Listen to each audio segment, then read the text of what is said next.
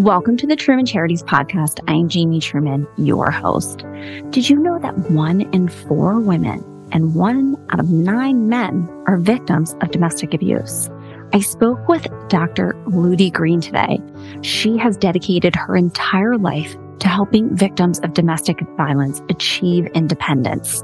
Best, she has written a best selling book, Ending Domestic Violence Captivity, a guide to economic freedom, and is the producer and host of a podcast, Ending Domestic Violence. And of course, the founder of Second Chance Employment Services. We talk all about the statistics of domestic violence and the number one reason women end up staying with their abuser and why sometimes they even go back to their abuser.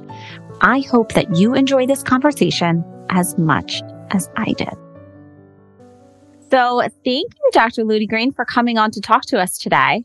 Thank you so much, Amy, for having me. Of course. So I want to start out with your background because mm-hmm. you've wrote a very successful book, Ending Domestic Violence Captivity, and you also have your own podcast on domestic violence called Ending Domestic Abuse.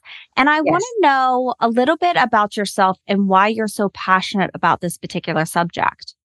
Well, one of the things that came to me very importantly, and that's what I'm so passionate about when I was very young, at the time I was going to the university in Washington, D.C. and working in Capitol Hill, I had the opportunity to see in a shelter for battered women, they were looking for volunteers.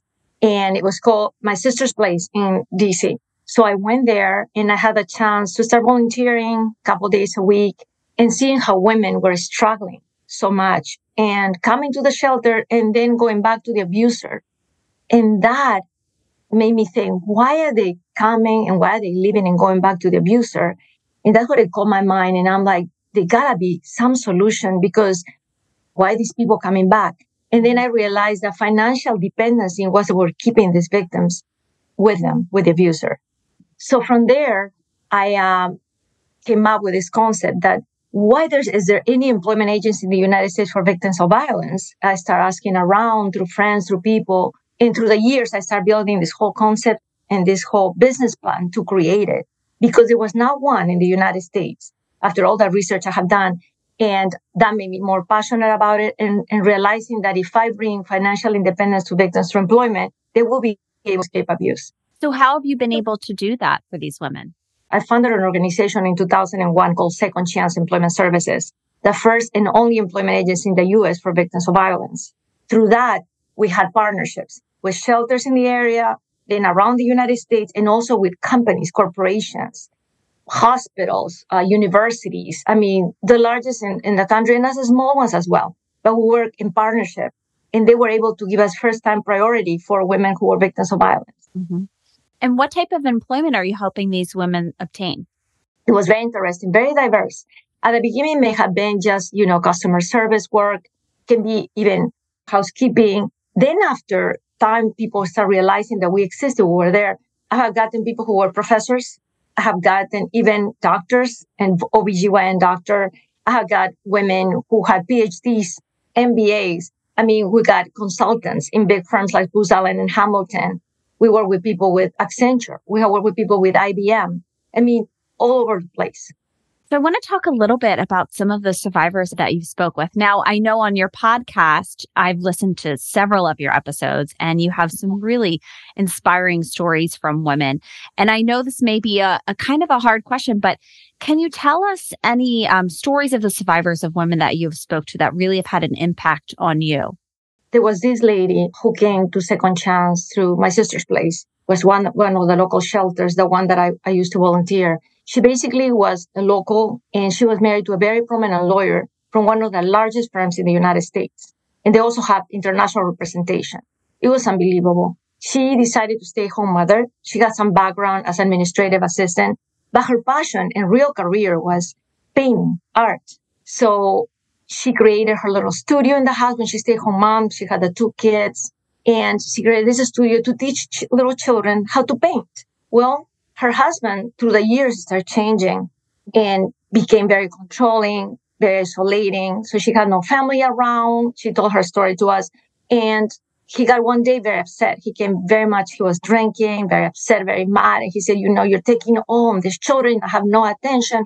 He started breaking everything. in Her, he destroyed the little studio she had in, in her house. And basically, she said all these things that I remember one by one. He chained her and he beat her in her bed. And it was horrendous. She said the humiliation she lived and the way she was treated since then, she couldn't cope with it. So she went on on this for several months and she didn't know who to talk to. So she was, um, you know, trying to see other people in the community, trying to see what can she do. And she identified the shelter.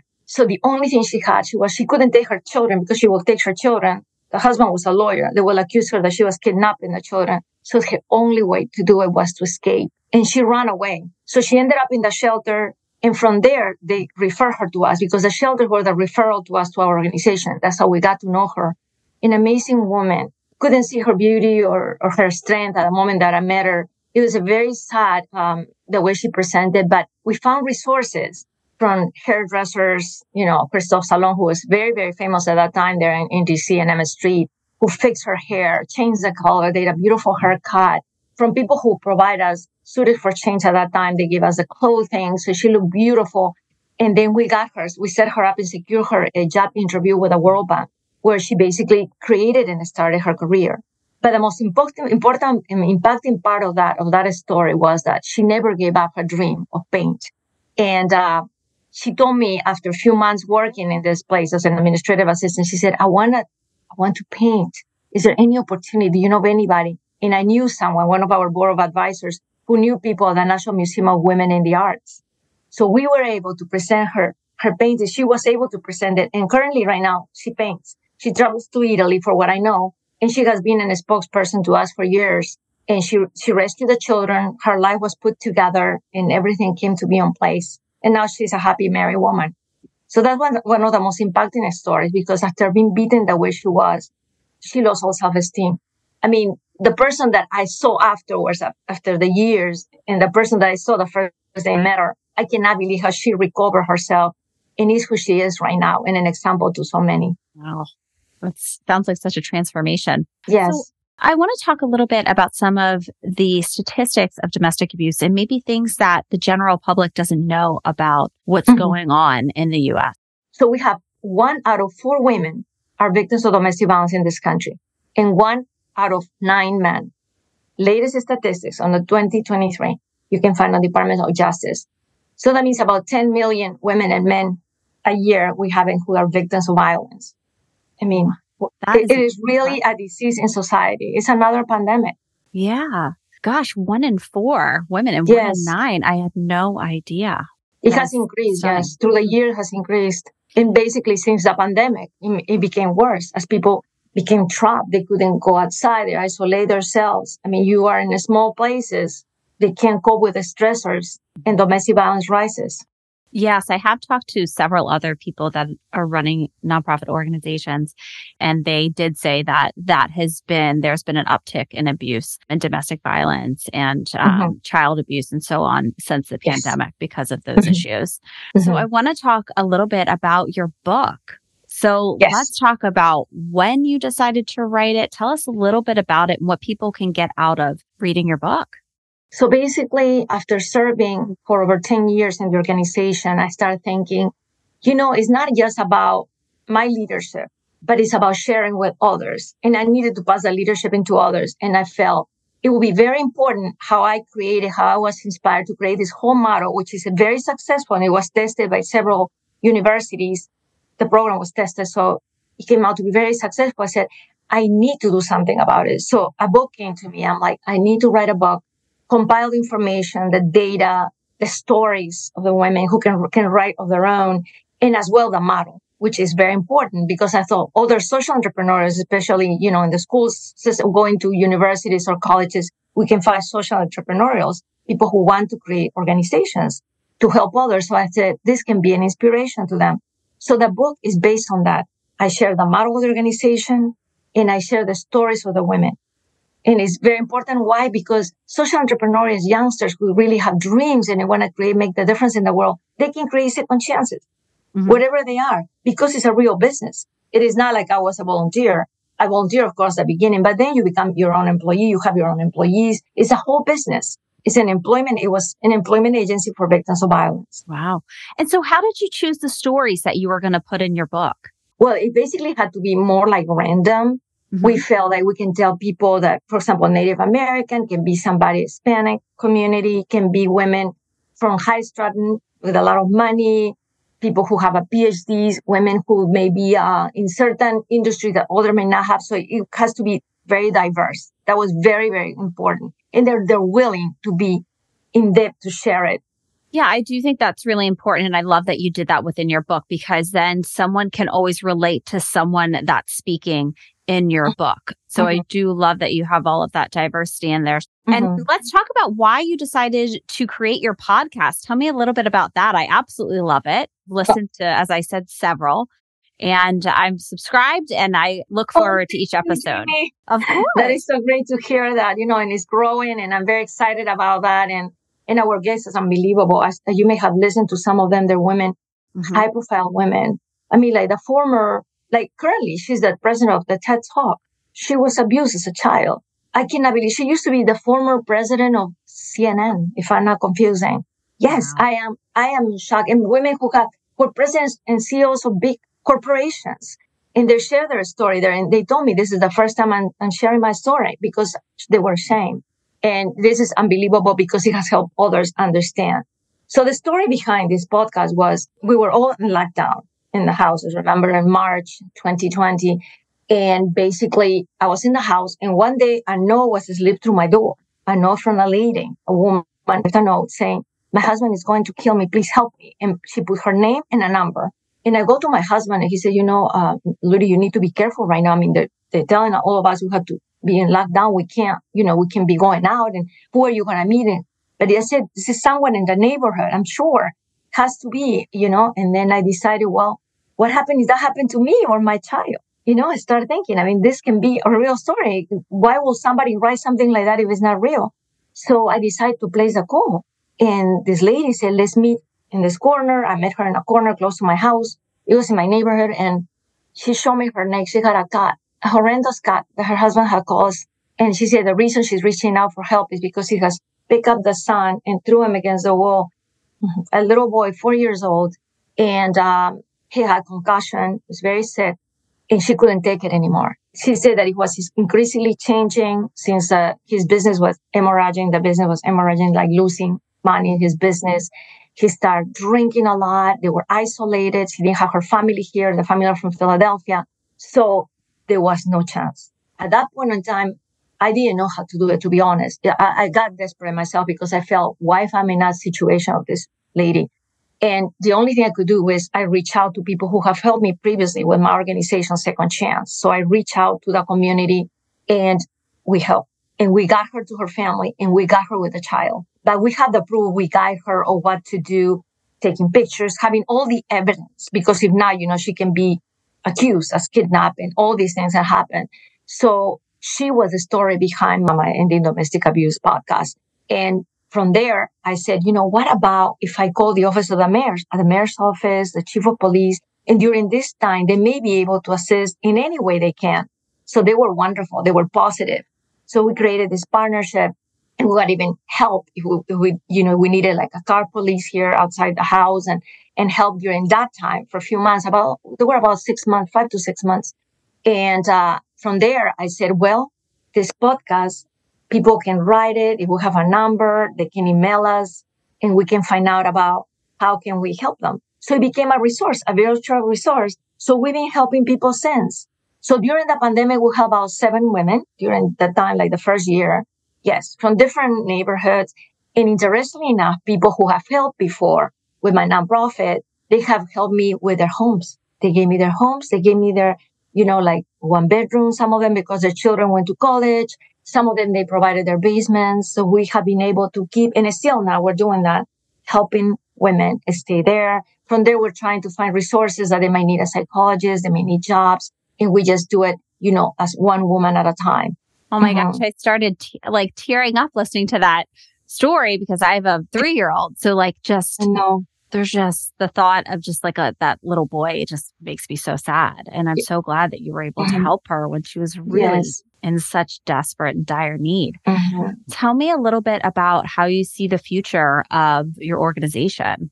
The goal is to expand, and uh, this podcast needs to take a national, you know, a national direction. That's what I wanted. And we have right now impacting the areas of Miami areas, we have been involved in New York City, where I'm very, very involved, and of course, DC, and hopefully get more partners, get as well sponsors, people who really believe on this, and then expanding our staff as well, people who are working for us, and then volunteers during this domestic violence awareness month and getting as many volunteers as we can so they can spread the word and then others can continue, you know, doing this work and help us and helping these victims who they're trapped in abuse situations.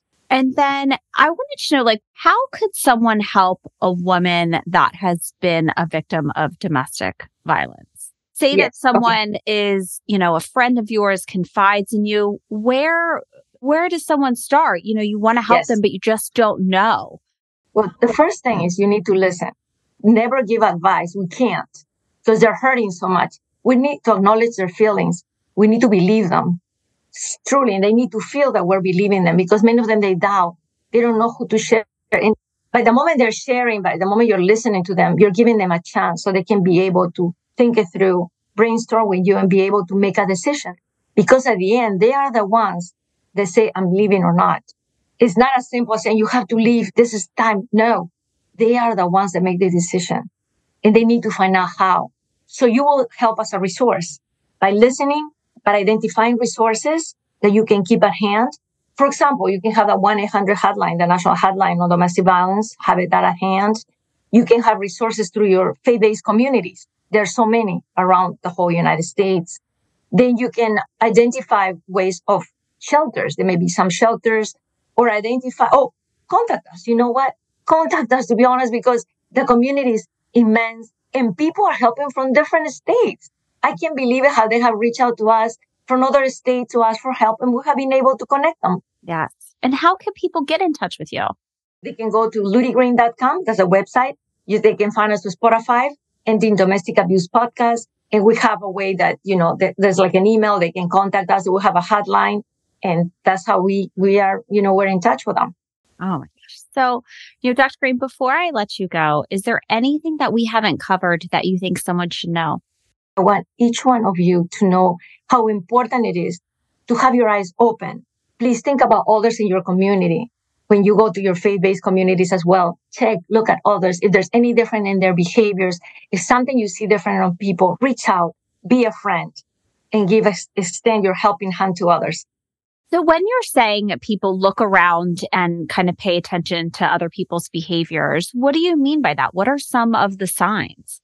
People change. Mm-hmm. For example, there may be a person who has always looked all put together. Suddenly, you know, they're all down. They they don't fix themselves. Teary eyes, red eyes, not smiling like before. They're like sad or also avoiding seeing you, isolating themselves. People change when they go through this type of trauma. Wow. Well, thank you so much, Dr. Green, for coming on. You are doing some absolutely amazing work. I love your podcast. And I hope that everybody listening will absolutely subscribe and, of course, purchase your book because you have so much knowledge and information that I think that we should know because honestly, I'm kind of taken back at the statistics that you gave me. And so this is a real problem that people need to know about and gather around and help these women as a community. So thank you so much. Thank you so much for the work you all are doing by spreading awareness through this very, very important problem that people need to know that we have in this world, not in this community or this country, but around the world. Absolutely. All right. Well, thanks again. And I want to thank, thank everybody for tuning in to another episode of the Truman Charities podcast. Until next time. If you liked this episode, please make sure to rate and review our podcast. That is how more people learn about the Truman Charities podcast and our organization. And to make sure you don't miss any of our future episodes, subscribe, subscribe, subscribe. If you'd like to follow Truman Charities, you can follow us on Facebook at Truman Charities, Instagram at Jamie underscore Truman Charities, and check out our website, trumancharities.com.